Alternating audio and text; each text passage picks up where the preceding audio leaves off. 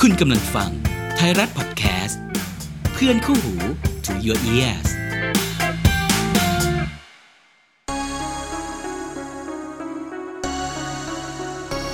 เอ็กซ์ต้าไทม์พอดแคสต์เวิร์คัพฮิสตรี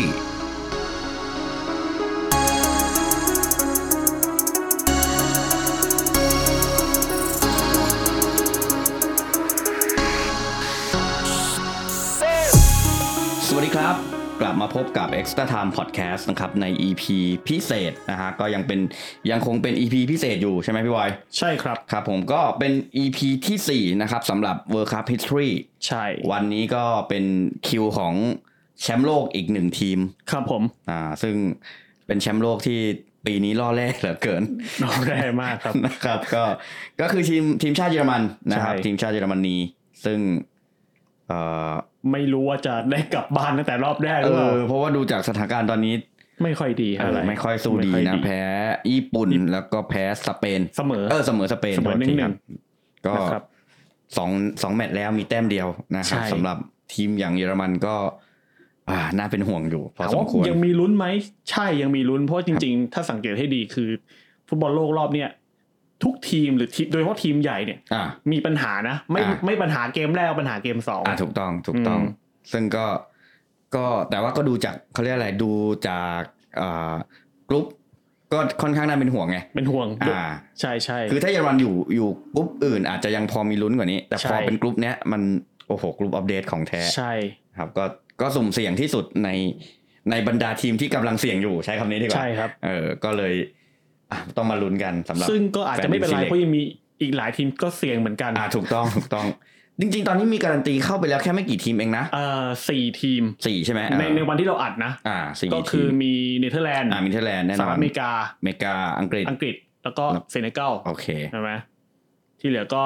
ลุ้นๆกันไป ฝรั่งเศสถือว่าชัวร์แล้วไหมชนะสองนัด เออถ้าผู้ชนะผู้ชนะสองนัดคือเข้ารอบหมดแล้ว อ่า ก็น่าจะ เคลี เข้าย รอบร์ห ห ม ม ด ดแล้แล้ว วอ่างั้นก็น่าจะมากกว่าสี่ เออ แต่หมายถึงว่าทีมที่ที่โอกาสสูงสูงๆก็มากกว่าสี่ แต่ว่าฝรั่งเศสมันมีสี่แต้มปะ สี่เหรอ ไม่ใช่หกเหรอพี่จำผิดเหรอ สี่นะถ้าจำไม่ผิด อ๋ออ่า อ่า ครับ ใช่หกแต้มขอขอ อ๋อ ไปครับหกแต้ม หกแต้มอ่ะหก ฝรั่งเศส แต้มก็น่าจะสบายใจได้แล้วมั้ง ใช่ใช่ อืม คือที่เมื่อกี้ที่บอกว่าที่เข้าไปสี่ก็คือว่ายังแบบไอ้พวกไอ้สี่ทีมเนี่ยมันคือมันคือจับไขว้เจอกันละเพราะอย่าง อืม เนเธอร์แลนด์ก็คือไปเจอสหรัฐอเมริกาใช่ไหมครับส่วนอังกฤษก็นั่นแหละครับ รับมือกับเซเนกัล โห อืม ไม่ธรรมดานะจ๊ะ ไม่ธรรมดาครับ อังกฤษไม่ได้เจอของเบาเลยนะครับ ใช่ครับ แล้วก็แต่ก็แต่จริง ๆ ก็ ก็ต้องบอกว่าบอลของแอฟริกามันก็ยังเข้าไปได้ไม่ไกลในฟุตบอลโลกสักเท่าไหร่นะเท่าเท่าว่ากันตามตรงอะ่ะ อ่าอ่าอ่า อืม ก็ก็ยังไม่มียังไม่มีทีมที่เข้ารอบลึกๆเลยเนาะ ใช่ มีไหมเหมือนเหมือนจะไม่มีนะอ ยั ยาก ง ที่ มั นึกออก ยัไม่เห็ ตอนนี้แล้วกัน ใช่ค นะ รับ อาจจะมีในในต้องไปค้นคว้าแต่ว่า เท่าที่นึกออกตอนนี้ไม่นึกไม่ออกแฮะ อืม เออก็ก็น่ากังวลสำหรับทีมจากแอฟริกาที่ต้องมาเจอเอ่อทีมจากไม่ว่าจะยุโรปหรืออเมริกาเนาะ ใช่ ทั้งทั้งๆที่จริงๆเราเราเราเราเรานึกถึงเขาเรียกอะไรอะอ่ากายภาพอะ ครับ แอฟริกาก็เป็น อืม ก็เป็นแบบเอ่อตัวใหญ่ ใช่ แข็งแกร่ง ก็ดูดูแล้วมี potential ที่จะดีกว่า แต่ แล้ว ก็ ก็ ยังไปได้ไม่ไกล เออ ในฟุตบอลโลก น่าจะเป็ อื น ม เรื่องแบบที่ทักษะที่ยังไม่ถึงมันยังไม่เหมือน ยังไม่เหมือนลาตินเนาะที่โอเค ใช่ ร่างกายร่างกายก็แข็งแกร่งพอๆกัน แต่ก็มีทักษะที่เยอะกว่า ใช่ใช่ เออ ใช่ใช่ นะครับก็อ่ะว่ากันไปก็เดี๋ยวมารอลุ้นกัน ใน ครับ บอลโลกปีนี้อ่ะกลับมาที่อินซิเลกของเรา อินซิเล็ก ครับ ก็อีพีที่แล้วเราพูดถึงอิงแลนด์ดีเอไป อ่าอ่า ซึ่งเป็นสิ่งที่น่าสนใจเกี่ยวกับโปรเจกต์ที่จะพาอังกฤษได้ไปแชมป์โลก 2022 หรือเปล่า อัน อื นี้ ม ต้องมาลุ้นกันนะครับ แต่ว่าโปรเจกต์ของ i l เลน DNA เนี่ย มันก็มีต้นกำเนิดจากฝั่งของเยอรมนีด้วย อืม นะครับ ก็อันนี้จะมาขยายความในส่วนนั้นที่ที่เรายังไม่ได้พูดถึงนะครับ ทีมชาติเยอรมนีตอนเนี้ยถือว่าเป็นแชมป์โลก 4 สมัยนะครับ โดยแชมป์ล่าสุดที่พวกเขาได้ก็คือปี 2014 ที่แผ่นดินของบราซิล อืม นะครับซึ่งตามปกติแล้วเนี่ยทีมที่เวลาที่ฟุตบอลโลกจัดในทวีปแอฟเอ่ออเมริกาใต้เนี่ยทีมจากยุโรปจะไม่เคยได้แชมป์โลก แต่ว่า 2014 เป็นครั้งแรกที่เยอรมันสามารถทำได้สำเร็จนะครับ แล้วก็ ถ้าเรามองจาก 2014 ก็ต้องบอกว่าเยอรมันประสบความสำเร็จ แต่เบื้องลึกเบื้องหลังก่อนที่พวกเขาจะประสบความสำเร็จด้วยการเป็นแชมป์โลก 2014 เนี่ย พวกเขาต้องผ่านหยาดเหงื่อและคราบน้ำตามาค่อนข้างหนักหน่วงทีเดียวนะครับ อย่างที่เราเคยเล่ากันก็คือว่าเยอรมนีเนี่ยเป็นแชมป์ยูโร 96 ซึ่งพี่ตาก็บอกว่าเป็นเป็นทัวร์นาเมนต์ที่เหมือนจะดูฟุตบอลแบบจริงจัง อืม ครั้งแรกๆด้วยใช่ไหมครับ แทบจะเรียกว่าครั้งแรกเลยแหละ ใช่ อืม ซึ่งเยอรมันก็เป็นแชมป์ยูโร อ่า ในครั้งนั้นนะครับ จำได้ดีเลยแหละ แมต อื ช์ ม แมตช์จำได้ว่าแมตช์ชิงอ่ะเตะดึกอ่ะ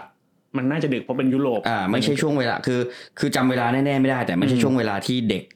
เด็ก ใช่ จะจะแบบจะจะนอนดึกปกติโอเค อ่า ถ้าเป็นตอนเนี้ยเราอาจจะดูได้ชิวๆ จริงเหรอ แต่เออ จริงเหรอ แต่ช่วงไม่แต่ช่วง ช่วงนั้นอ่ะ มันเป็นช่วงที่แบบ เด็กต้องนอนแบบสี่ทุ่มอ่ะ อ๋อ แน่ๆแล้วแปลว่ามันมันน่าจะเตะหลังจากนั้น เราก็ไม่ดูแล้วก็จำได้ว่า ไม่ได้คือพยายามจะดูแต่หลับไปก่อน แล้วก็ตื่นมาตื่นมาได้ดู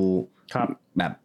ไม่ไม่ไม่เท่าไหร่แล้วก็หมดเวลาแล้วก็เป็นโกลเด้นโกตอนนั้น อ่า แล้วก็ได้เห็นโอลิเวอร์เบียโหบมงประตูชัย ที่ที่ผมบอกว่าจริงเหรอเนี่ยคือ อ่า จริงๆอย่างฟุตบอลโลกครั้งเนี่ย 2022 เนี่ย อ่า ผมยังไม่ได้ดูเกมคู่ตีส องสักคู่เลย ใช่เหมือนกันไมาแต่แต่เราพูดถึงว่าเมื่อกี้ที่บอกไงว่า ไอ้คำว่าจริงของเราคือ ตอนเนี้ยคู่ที่สองเรามีมีศักยภาพที่จะดูได้หมายถึงว่าเราสามารถจะ อ่า อดนอนได้ ตื่นมาทำงานไหว อ่า แต่ตอนเด็กๆ เรายังทำแบบนั้นไม่ได้ โดนพ่อแม่ตีด้วย ใช่ เผลอๆ ใช่ อะไรเงี้ยเออ แต่จริง ๆ สิ่งที่ไม่ไหวคือร่างกายนะ ใช่ ร่าง ใช่ กายบอกอยา แต่ร่างกายเนี่ยบอกเลยว่าโอ้โหเที่ยงคืนนี่คือ คือเอางี้จบ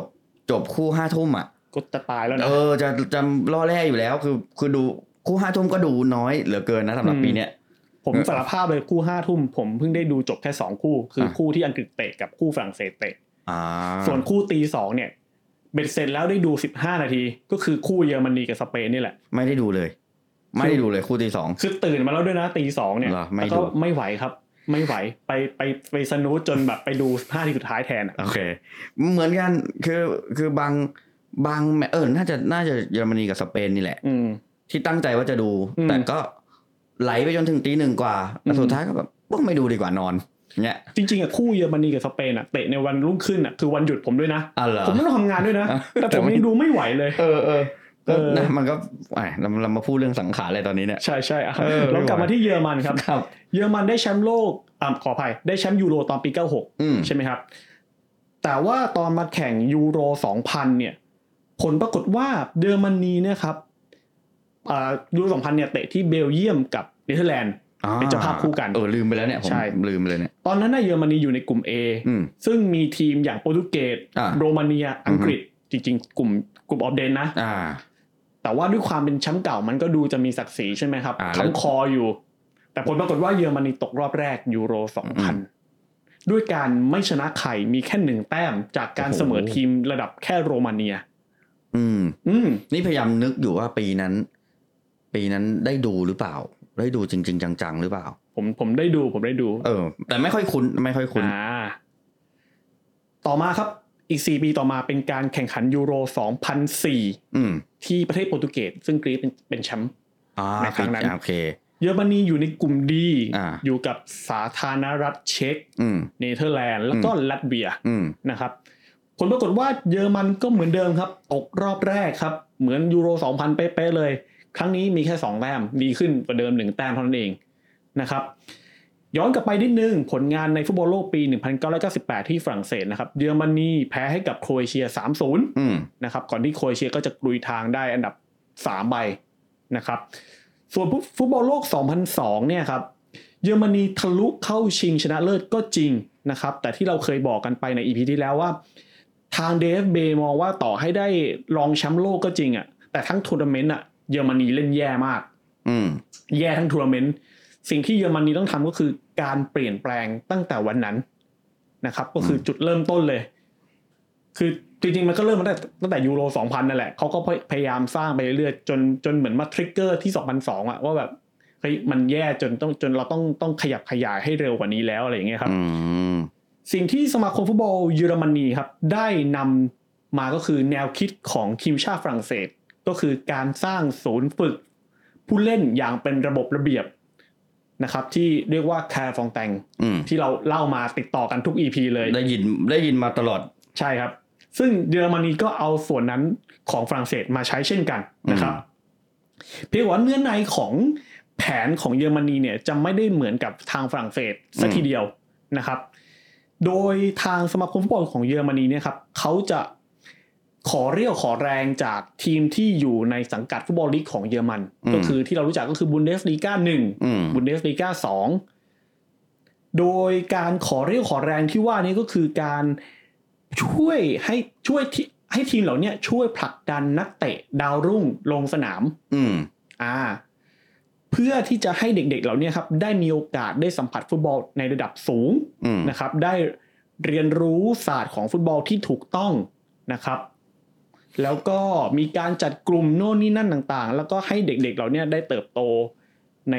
ในในรูปแบบที่ที่เป็นระบบระเบียบที่สุดเท่าที่จะเป็นไปได้ แล้วก็เป็นการได้รับโอกาสที่ล้ำค่าจาก อ่า สโมสรที่เป็นสโมสรใหญ่แม้ว่าทีมจะเป็นอยู่ในบุนเดสลีกาสองก็ตาม แต่ว่าการที่นักเตะเยาวชนได้ได้โอกาสลงสนามในในในลีกอันดับสองของประเทศเนี่ย อืม มันก็ถือว่าเป็นประสบการณ์อันล้ำค่าเหมือนกันนะ อืม อืมซึ่งจุดเนี้ยครับ ไม่ว่าจะเป็นทีมจากบุนเดสลีกาหนึ่งหรือบุนเดสลีกาสองต่างก็เห็นพ้องต้องกัน อืม ที่จะต้องผลักดันนักเตะเยอรมนีสู่ทีมชุดใหญ่ของตัวเอง โอ้เขาชาตินิยม จริงครับ จริง ๆ นะ ใช่ ส่วนส่วนที่น่าสนใจอีกอย่างหนึงก็คือว่าถ้าหากมีนักเตะคนไหนที่ไม่สามารถก้าวขึ้นไป ถึงระดับฟุตบอลอาชีพได้ อืม นะครับทาง DFB เขาก็มีแผนในการที่จะรองรับนักเตะเหล่านี้ด้วยนะครับด้วยการผลักดันให้นักเตะเหล่านี้เนี่ยได้ไปเรียนรู้ศาสตร์อื่น อืม ๆ โดยเฉพาะในระดับมหาวิทยาลัย อืมฮึ อ่าก็คือผลักดันให้จบปอตรีนั่นแหละครับ ซึ่งจุดเนี้ยมันสะท้อนให้เห็นว่าแนวคิดของทางเยอรมัน โดยเฉพาะทาง DFB เนี่ยไม่ต้องการทิ้งใครไว้ข้างหลังอย่างแท้จริง อืม อืมนะครับ ส่วนนักเตะที่เป็น elite player ก็คือผ่านการเรียกว่าผ่านไปจนถึงมีความสามารถระดับสูงครับ ที่จะไปเป็นนักฟุตบอลอาชีพได้เนี่ย กลุ่มนี้ก็จะถูกผลักดันให้ไปลงแข่งขันในระดับนานาชาติ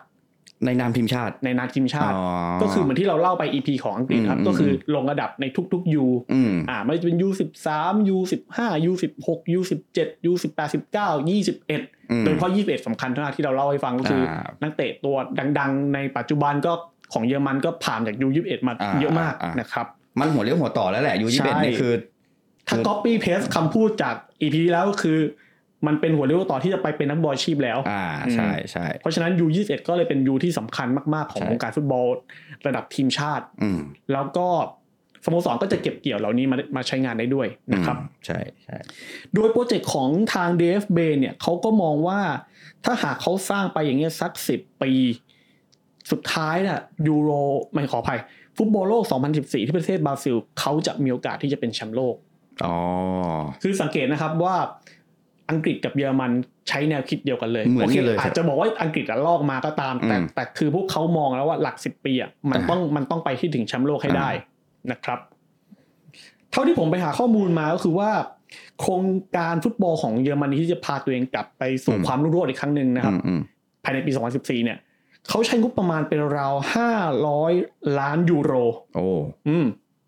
ตัวเลขนี้น่าจะมากกว่านี้ แต่ว่าที่ผมเจอก็คือ 500 ล้านยูโร บึกห้าร้อยล้านยูโรก็เยอะแล้ว เยอะครับเยอะ เยอะแล้ว มีการจัดตั้งศูนย์ฝึกฟุตบอลมากกว่า 350 แห่ง โอ้ นะครับ รองรับกับว่าที่นักฟุตบอลจำนวน 25,000 คนเป็นอย่างน้อย อืม อืมนะครับ พร้อมกันนี้นักเตะที่ได้รับการฝึกฝนจากโครงการของฟุตบอลประเทศเยอรมนีนี่นะครับ ก็คือว่าก็จะได้ถูกฝึกปรือเพื่อที่จะปูทางไปสู่การเป็นนักเตะอาชีพ ไม่ว่าจะเป็นบุนเดสลีกาหนึ่งหรือบุนเดสบุนเดสลีกาสองก็ตามนะครับ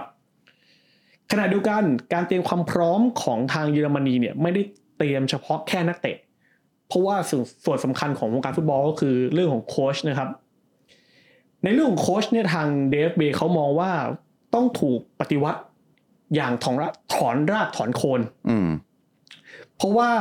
ถ้าหากโค้ชไม่เก่งต่อให้มีนักเตะดีอ่ะมันก็ไปได้ไม่ไกล เพราะฉะนั้นแล้วสิ่งที่ทาง DFB วางเอาไว้ก็คือว่าโค้ชที่จะทำหน้าที่สอนเด็กๆ เยอรมันนี้เป็นว่าที่นักฟุตบอลในอนาคตเนี่ย อืม จะต้องมีระดับของไรเซนก็คือ B ไรเซนเป็นอย่างน้อย เขาใช้ว่าเป็นอย่างน้อยด้วยนะครับ ก็คือ B license สูงกว่า B license ก็คือ A license อืม สูงกว่า A license คือ โปร Pro ไลเซน license นะ คือแปลว่าเนี่ยคือระดับที่สามละก็คือว่าไม่ธรรมดาครับ คนที่จะได้ B license ก็ไม่ใช่เรื่องง่ายนะครับ โดย B license เนี่ยก็จะทำหน้าที่ในการดูแลนักเตะเยาวชนนะครับ เพื่อที่จะเป็นการชี้แนะแนวทางที่ดี การเป็นนักฟุตบอลอาชีพที่ดี ตามระบบระเบียบที่ทางเอ่อสมาคมฟุตบอลเยอรมนีเขาวางเอาไว้ อืม ครับ ต่อจากนั้นครับ หลังจากที่ล้มเหลวในศึกฟุตบอลยูโร 2004 นะครับ ทาง DFB ตัดสินใจเลือกเจอร์เก้นคริสมัน ซึ่งเป็นคนหนุ่มในเวลาในเวลานั้นนะครับ อ่าน่าจะเพิ่งแบบ ตอนนั้นอายุเท่าไหร่ได้ ไม่ไม่เยอะครับ เออสี่สิบ ต้นต้นๆเอง อืม ใช่ใช่ 40 เข้ามาเป็น ต้นๆ บุนเดสเทนเนอร์นะครับ โดยที่มือขวาของเขาคือโยอาคิมเลิฟ อืม นะครับ เป็นการ ชื่อคุ้นชื่อคุ้น ใช่ เป็นการเตรียมทีมสำหรับที่จะสู้ศึกฟุตบอลโลก 2006 ที่เยอรมนีเป็นเจ้าภาพเอง อืม นะครับแน่นอนว่าเยอรมนีไม่ได้หวังไกลถึงขั้นแชมป์โลก เพราะว่าโครงการฟุตบอลเขาเพิ่งสร้างมาไม่กี่ปีเท่านั้นเอง อืม มันจึงเป็นเรื่องยากอยู่แล้วที่จะคว้าแชมป์โลกที่บ้านเกิดของตัวเอง แม้ว่าจะเล่นในบ้านตัวเองก็ตามมันก็ไม่ใช่เรื่องง่ายอยู่ดีนะครับ อืม สุดท้ายก็คือว่าฟุตบอลโลกคนนั้น เยอรมนีก็ยังไม่เข้าที่เข้าทางตามที่พวกเขาคาดการเอาไว้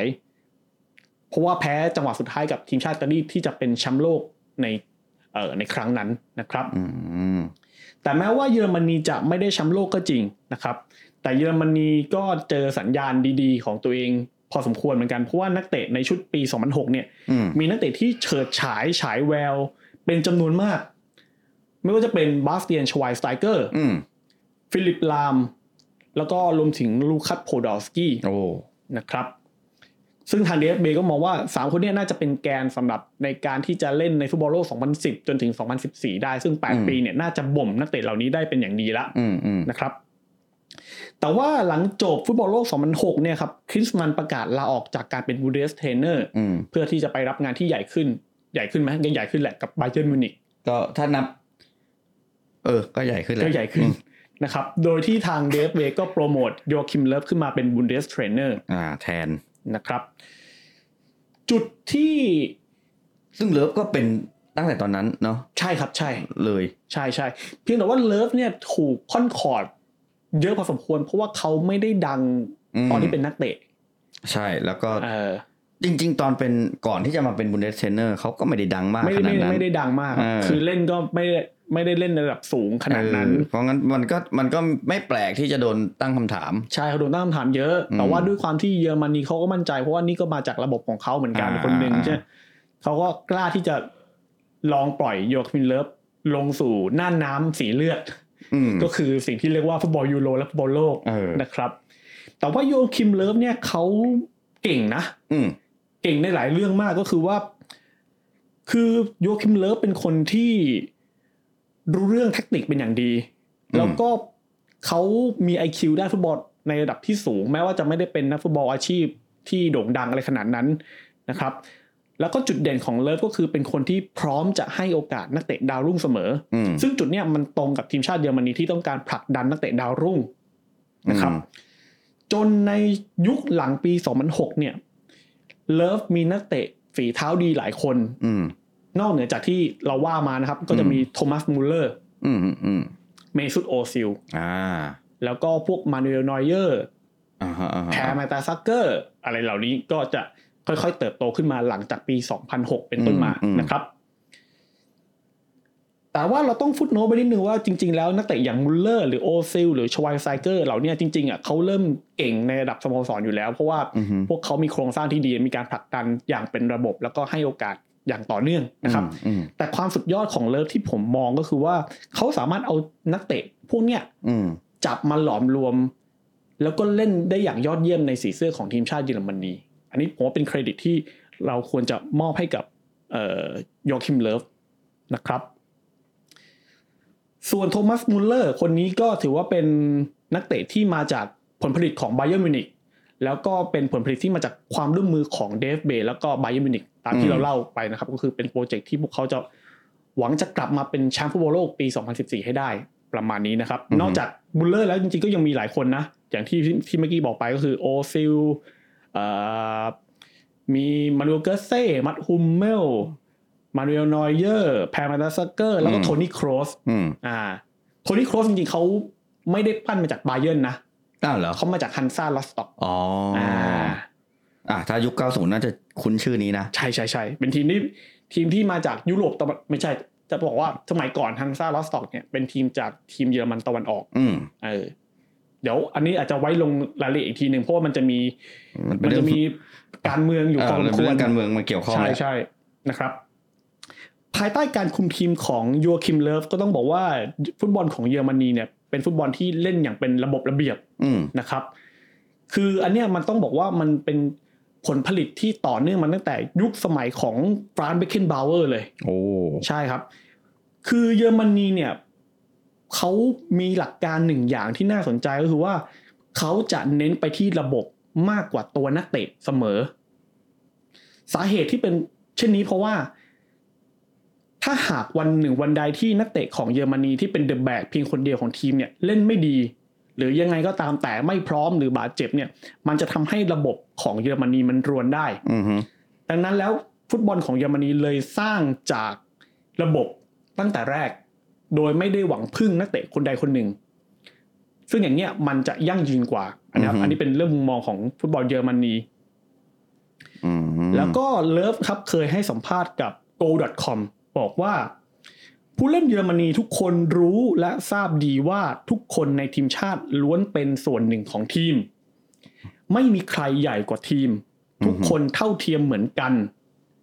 อืม และไม่มีคนหนึ่งคนใดแบกทีมจนไปถึงแชมป์โลก โอ้ แต่การเป็นแชมป์คือการเป็นแชมป์ร่วมกันของทั้งทีม อืม อ่ะอันนี้คือเป็นการย้ำสิ่งที่ผมอธิบายไปตอนต้น อืม นะครับ แล้วก็มาถึงฟุตบอลโลก 2010 ซึ่งเป็นทัวร์นาเมนต์ที่โยคิมเลิฟจะต้องพาลูกทีมลงสนามในฐานะบุนเดสเทรนเนอร์ในในในในเชิงฟุตบอลโลกนะครับ อืม ซึ่งพวกเขาก็ไปได้ถึงรอบตัดเชือกกับทีมชาติสเปน อืม แต่ว่าอย่างที่เราเคยพูดกันในตอนของติกิตะกะ ที่เป็น World Cup History EP 2 ซึ่งเยอะซึ่งเยอรมนีอ่ะสู้สเปนไม่ได้แน่ อ่าอ่า ถูกต้อง ๆ เพราะว่าเอ่อโครงสร้างฟุตบอลเพิ่งสร้างมา 10 ปีเท่านั้นเอง อืม แต่ติกิตะกะเนี่ย ตอนเนี้ยกำลังห้าวมาก หลุยส์อาราโกอนเยสกำลังแบบหลอมรวมนักเตะได้อย่างยอดเยี่ยมสุด ใครก็พูดถึงนะตอนนั้น ๆ ใช่ คำว่าทิกิตากะนี้แบบ อือหือ คือเหมือนว่าเยอรมนีเจอบาร์เซโลนา อ่า มันสู้ไม่ได้คมัรับนสู้ ด้ว ไม่ ย ได้ ประการทั้ง สู้ ป ไม่ วง ได้ ครับ มันสู้ไม่ได้ครับ ก็ก็สุดท้ายก็เยอรมนีก็ไม่ได้แชมป์โลก อืม ซึ่งก็เหมือนที่บอกไปก็คือ พวกเขาก็ไม่ได้คาดหวังว่าจะเป็นแชมป์โลกหรอก อืม แล้วยิ่งมาเจอกับสเปนที่แบบโห ติกิตะกะครองโลกอย่างนั้นไม่มีทางครับ แล้วแล้วฟุตบอลของสเปนตอนนั้นคือ ที่สุดของโลกจริง อืม ๆ นะครับ แต่ว่าเยอรมนีก็ได้อันดับสามไปซึ่งก็ถือว่าไม่แย่นะ อืม ไม่แย่นะครับสี่ปีผ่านไปอย่างรวดเร็วครับ ก็มาเป็นฟุตบอลโลก 2014 ที่ประเทศบราซิล อืม นะครับคราวเนี้ยนักเตะของเยอรมนีเนี่ยเข้าใจแผนการเล่นของโยคิมเลิฟเป็นอย่างดีแล้ว เพราะว่าผ่านมาหลายฟุตบอลโลกแล้ว ร่วมแพ้กันมาเยอะแล้ว แพ้กันมาเยอะแล้ว ใช่ใช่แล้วทีมชาติเยอรมนีก็เล่นแบบเดิมมาตลอด อ่า ซึ่งคนที่อยู่มันนานแล้วมันก็ยังอยู่ อืม นะครับ พวกที่อยู่มาใหม่แล้ว มันก็ต้องการต้องทำการเรียนรู้อะ อ่า มันก็ปรับตัวได้ ใช่ก็ปรับตัวได้นะครับ ทีมชาติเยอรมนีในฟุตบอลโลก 2014 ถูกค่อนคอร์ดว่าเป็นฟุตบอลแบบเครื่องจักร อืม อืม เป็นฟุตบอลแบบหุ่นยนต์ อืม ไม่มีความโรแมนติกถ้าเทียบกับแชมป์โลกล่าสุดอย่างสเปน อืม นะครับ ก็จริง ๆ ก็ก็บอกว่ามันก็ไม่ใช่เรื่องแปลก เพราะถ้าเราไปดูประเทศเยอรมนีเขาเป็นประเทศอุตสาหกรรมอยู่แล้ว อืม ไม่ว่าจะเป็นอุตสาหกรรมยานยนต์ อ่ารถยนต์เนี่ยชัดเจนสุดแล้ว ใช่ ไม่งั้นจะมีโรงงานเอ่อผลิตยา อ่า อย่างทีม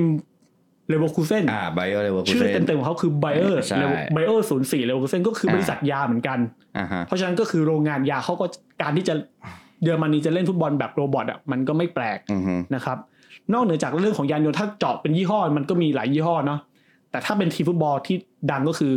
วอฟบวก อืม ซึ่งสปอนเซอร์หลักของพวกเขาคือ Volkswagen อ่า อ่าก็การที่จะบอกว่า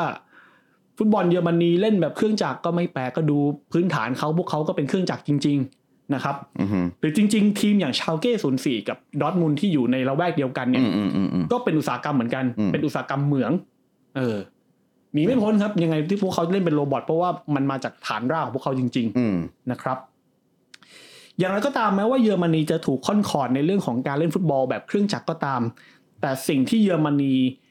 นำเสนอทุกคนทั้งโลกก็คือว่าเยอรมนีเล่นฟุตบอลแบบประสิทธิภาพสูง อืม มีความแน่นอน อ่าแน่นอนก็โรบอทไง เหนียวแน่น อ่า ใช่ไหม อ่า แล้วก็รับมือยากแล้วก็แทบจะไม่เปิดช่องว่างให้กับคู่แข่งเลย อืม นะครับ โดยมีหัวใจสำคัญในเรื่องของความยึดมั่นในทีม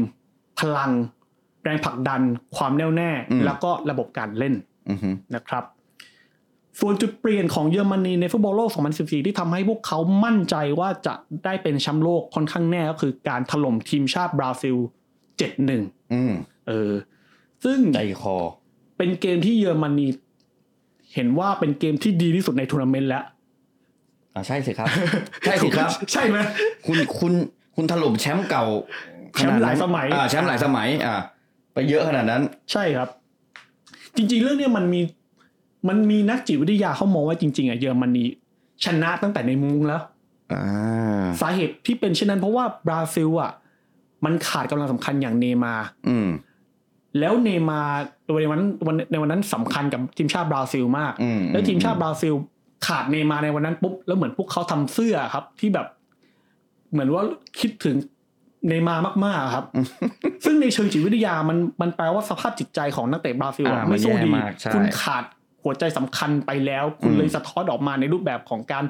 ชูเสื้อว่าเฮ้ยคุณกำลังคิดถึงเนย์มาร์อยู่ ซึ่งอันเนี้ยถือว่าพวกเขาอ่ะเหมือนจะแพ้ตั้งแต่ในมุ้ง อืม นะครับ แล้วก็อีกอย่างหนึ่งก็คือพอบราซิลไม่มีนักเตะแบบเนย์มาร์แล้วดันเล่นในบ้านของตัวเอง อืม พอเล่นในบ้านของตัวเองปุ๊บความกดดันว่าเยิมว่าบราอ่าว่าบราซิลจะต้องเป็นแชมป์โลกในทุกๆครั้ง มันยิ่งเยอะก มัน ว่าเดิ ยิ่ง ม เยอะขึ้นนะครับ มันยิ่งเยอะขึ้น แล้วก็จริง ๆ ในเกมเนี้ยถ้าใครได้ดูคู่เนี้ยครับ ก็ต้องบอกว่าจริง ๆ เกมมันจบตั้งแต่ตอนเยอรมนีนำสองศูนย์ อืม เพราะหลังจากนั้นนักเตะบราซิลหมดไฟที่จะเล่นแล้วอะครับ ภาพมันก็เลยออกมาว่าคุณโดนสามศูนย์สี่ศูนย์ห้าศูนย์หกศูนย์จนแบบได้มาลูกหนึ่งกลับมาอะไรอย่างเงี้ย เละ เละครับคือ คือผมก็นั่งดูเกมนั้นแล้วแบบพอสองศูนย์ปุ๊บอ่า ชัดเจน อืม บราซิลไม่สู้แล้ว อืม บราซิลเดินเล่นแล้ว บราซิลไม่ไหวแล้ว นั่นแหละครับ ก็กลายเป็นว่าบราซิลก็เล่นท่ามกลางความกลัวนะครับท่ามท่ามกลางความกลัวที่ อืม ที่สู้ไม่ได้แล้ว แล้วก็เหมือนหมดไฟไฟมอดไปนะครับ ถ้าเราดูนักเตะของเยอรมนีในปี 2014 ครับ ก็ต้องบอกว่าพวกเขาก็ผ่านการเพาะบ่มมาอย่างดีเยี่ยม อืม นะครับในช่วง 10 ปีที่ผ่านมาเนี่ยเยอรมนีสามารถสร้างโกลเด้นเจเนอเรชันได้อย่างยอดเยี่ยมนะครับนอกจากที่เราเล่ามาหลายหลายคนก็คือแมตต์ฮุมเมล อืม เมซุตโอซิลบาสเตียนชไวน์สไตเกอร์โทมัสมุลเลอร์ฟิลิปลามารินอยเยอร์เอ่อมาริเกอร์เซ่ อืม มันก็จะมีนักเตะที่โผล่ขึ้นมาแบบพวกซามีเคดีรา อ่า เจอโรวมบัวเต็ง อืม แล้วก็เป็นการผสมผสานกับนักเตะแก่ ใช้คำว่าแก่นะก็คือเอ่อมิโลสลาฟโคเซ่ อ่า อ่า หรือใครจะเถียงว่าไม่แก่ตอนนั้น นั่นก็แก่แล้ว แก่แล้วนะ ส่วนในเกมนัดชิงครับเยอรมนีก็เจอกับอาร์เจนตินาซึ่งก็ถือว่าเป็นหนึ่งในเกมฟุตบอลโลกที่สนุกที่สุดเกมหนึ่งเหมือนกัน อืม แม้ว่าสัดส่วนจะมีโอกาสที่จะกลายเป็นแชมป์โลกเท่าๆกัน แต่ผมมองว่าเยอรมนีที่ถล่มบราซิลมาแล้ว พวกเขาจะไม่กลัวอะไรแล้ว อืม เออผมก็เลยคิดว่าเกมนั้นยังไงก็ไม่น่าพลิก แล้วก็เป็นไปตามคาดก็คือ เยอรมนีได้ประตูโทนประตูเดียวของมาริลเกอร์เซ่ อืม ที่ทำให้ทีมชาติเยอรมนีที่ล้มเหลวอย่างต่อเนื่องในหลายทัวร์นาเมนต์ตั้งแต่ฟุตบอลโลก 98 ยูโร 2000 ฟุตบอลโลก 2002 ยูโร 2004 กลับมาสู่การเป็นอันดับหนึ่งของโลกอีกครั้งหนึ่ง ในฟุตบอลโลก 2014 ที่บราซิล อืม นะครับแล้วก็เหมือนที่บอกไปก็คือ การคว้าแชมป์ครั้งนี้ก็เป็นแชมป์แรก ที่ทีมจากยุโรปสามารถคว้าได้บนแผ่นดินของอเมริกาใต้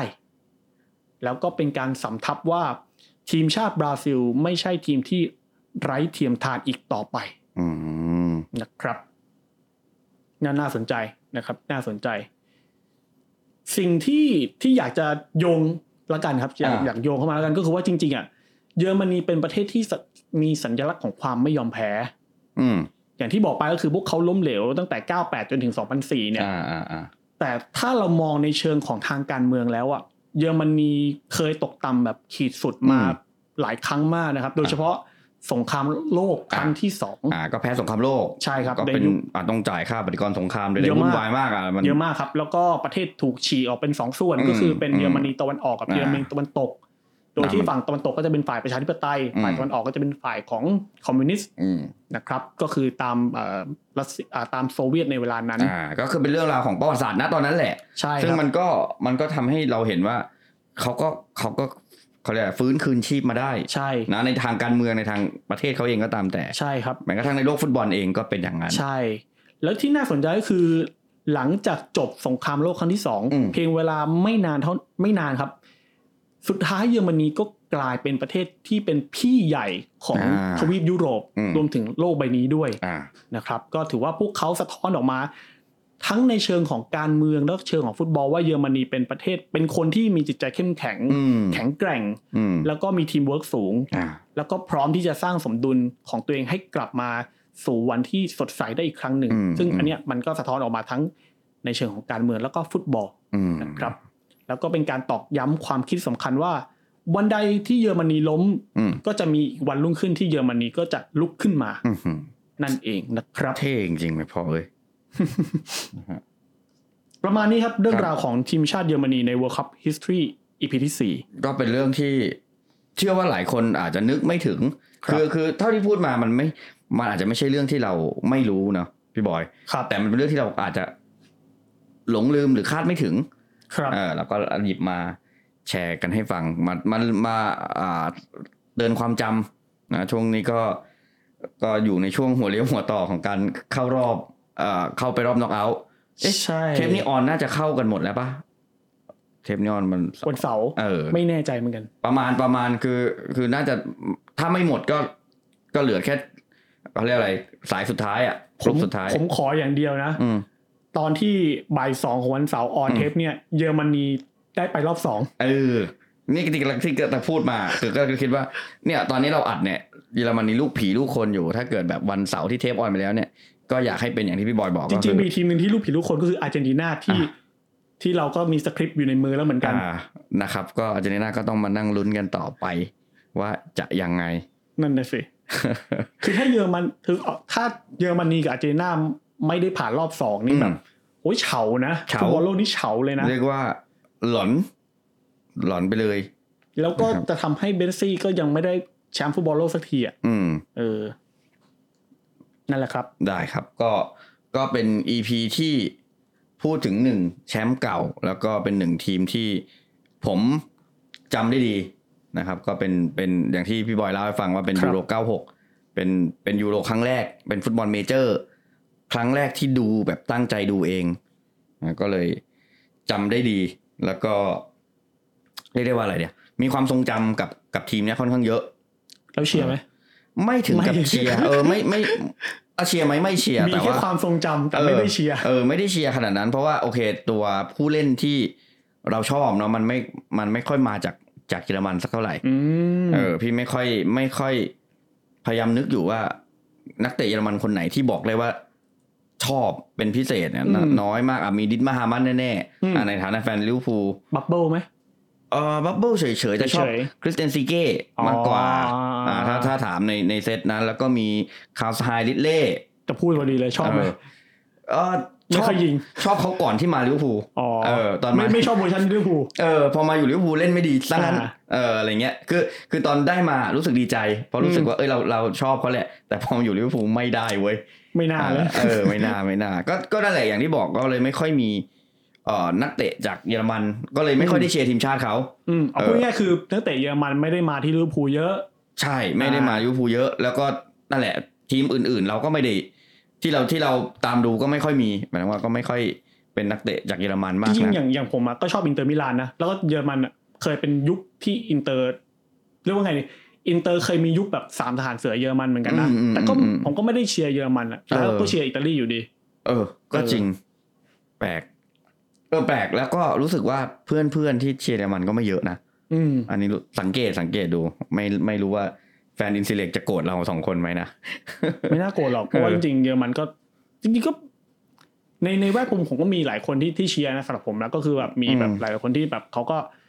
ไปเรียนต่อที่เยอรมันเยอะหลายคนอยู่เหมือนกัน ก็ เขาก็จะตั้งรูป Facebook เป็นแบบอินซีเล็กอยู่ตอนเนี้ย อืม ใช่ แต่พอผลบอลออกมาก็ก็ก็หงอยกัน ลอง คุ ลอ ณ ง หน้า ลองโอ้แต่เล่นไม่ค่อยโอเคนะ อืม เล่นไม่ค่อยอ่ะแต่ว่าก็ แต่ผม มัน พูดอะไรไม่ได้นะเพราะอิตาลีไม่ได้ไปบอลโลกแล้ว เราเราไม่มีสิทธิ์ไปไปกดอิโมชันอะไรกับเขาเลยอ่ะ อ๋อ เออ เออผมพูดได้เพราะว่าของผมเข้ารอบแล้วอ่าฮอลแลนด์เข้ารอบไปแล้วนะครับ ก็มารอรุ้นอาร์เจนตินาอีกทีมหนึ่งถ้าถามว่าปีนี้เชียร์ฮอลแลนด์แล้วก็อีกติ่งหนึ่งก็เชียร์อาร์เจนตินา ครับ นะครับ ก็อ่าเป็นอีพีที่พูดกันมาสักก็ยาวอยู่นะพี่บอย ประมาณกี่นาทีได้ครับ เหมือนจะเหมือนจะไปเรื่อยๆก็ก็ไม่น้อยนะครับ ครับ หลายไม่รู้มันไม่ขึ้นเวลาแฮะ โอเคนแต่านแต่นานไม่ก็ข้อมูลแน่นเหมือนกับโรบอทที่พี่บอยพูด นะฮะก็ยังไงก็ฝากติดตามพวกเราอยู่ตรงนี้ก็ยังยังคงเป็นบรรยากาศของฟุตบอลโลก ใช่ครับ นะก็ยังยังยัง ยังอยู่กับเราอีกนาน เออ ยังอบอวนกันอยู่กับตรงนี้นะ ก็เดี๋ยวรอก่อน ถ้าเกิดใครเป็นแฟนพรีเมียร์ลีกก็บอกรอให้บอลเตะก่อนแล้วคงกลับ ใช่ มา ใช่ หรือหรือลีกอื่นๆ ฟุตบอลอื่นๆ เราก็จะกลับมาพูดในเอ็กซ์ i ท e อีพีปกตินะค ห รับ รือจริงๆ ถ้าแบบ อยากฟังเรื่องราวของทีมชาติทีมอื่น ๆอืม ก็รีเควสต์มาได้ อ่า เรา คื จะได้ คื รู้ อถ้าไม่เอาคือตัดตัดไปก่อนเลยนะ คือบราซิลอาร์เจนตินาคือยังไงมันมีอยู่แล้ว อ่า แต่แบบถ้าอยากได้ทีมอื่นเนี่ย อืม อ่ะก็ request- อย่างเนเธอร์แลนด์อย่างเงี้ยอาจจะ อืม ขอรีเควสต์ได้ อ่าอ่าอ่า เพราะว่ายังทันนะ ยังทัน อ่า อยู่ ยังทันอยู่ยังทันอยู่นะครับแล้วก็ตอนนี้ก็ทำงานกันแบบ หาม่วมค หามรุ่มหามค่ำมากนะครับ ก็ฝากไว้ด้วยเรายังอยู่กันอืมอีกยาวๆนะ ทุกวันเสาร์บ่ายสองโมง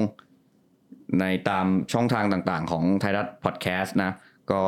พอดบีน Spotify มีแน่ๆอ่าแล้วก็เว็บไซต์ไทยรัฐออนไลน์นะครับ รวมถึง YouTube เนี่ย ำก็ มา พรี พูด เมี คุ ย ย ร์ต กั อบ น เรา บ่า ได้ ยสอง อ่าพรีเมียร์ตอนบ่ายสองนะครับ แล้วก็ช่องทางต่างๆ ที่ฟังพอดแคสต์กันนั่นแหละ เราก็มีเซอร์วิสในทุกช่องทางนะครับ ก็ยังไงวันนี้น่าจะ ประมาณ เพียง นี้ เท่านี้ครับผมแล้วก็ลุ้นกันว่า EP หน้าจะเป็นอะไรพี่บอยยังไม่สปอยลืมทำเนียมเราเลย จริง ๆ มีให้เลือกระหว่างเอเชียกับอาร์เจนตินา อ่า เออ ก็เรายังไม่เลือกกันแค่ นั้นเอง เราขอดูว่า ว่า ว่าใครจะเข้ารอ เอบ อ แล้วมันเป็นมันเป็นแบบลูกผีลูกคน คือถ้าอาร์เจนตินาเข้ารอบก็ดีไป อืมอืม เออ นะ แล้วเอเชียจะมีเข้ารอบไหมอ่ะอีกเรื่องหนึ่ง เออ มีลุ้นแล้วมีมีเข้าไปแล้วทีมหนึ่ง ทีมไหนฮะ ออสเตรเลียมี อ๋ มี อ เอ้ยยังไม่เข้าแต่ว่าโอกาสสูง ไม่อยากนับเลยอะ ก็เขาเป็นก็เขา เออ ก็เขาใช้โคว จ ต้าเอเชียไง แต่ว่าแบบอื อื มไม่ก็ เอ่ออีกรายการหนึ่งรายการไอ้ไอจับยามสามแต้มเขาเรียกกัราย นว่า การนี้ รายการนี้ชื่อดัง มาก รายการนี้ชื่อดังหมอรันหมอรันดังมากตอนนี้นะครับเรียกว่าเอเชียเงา เออชื่อเงา เอเชียเงาเอเชียเงานะมายืมชื่อนะครับ ก็มาลุ้นกันนะไปไปไปไปตามฟังได้นะจับยามสามแต้มไปไปทัวร์ลงพี่รันได้ นะครับ พี่รันชาวสวนนะครับ เอออ่ะโอเคแพร่มมาเยอะแล้ว ก็เดี๋ยวยังไงมาลุ้นกันว่าจะเป็น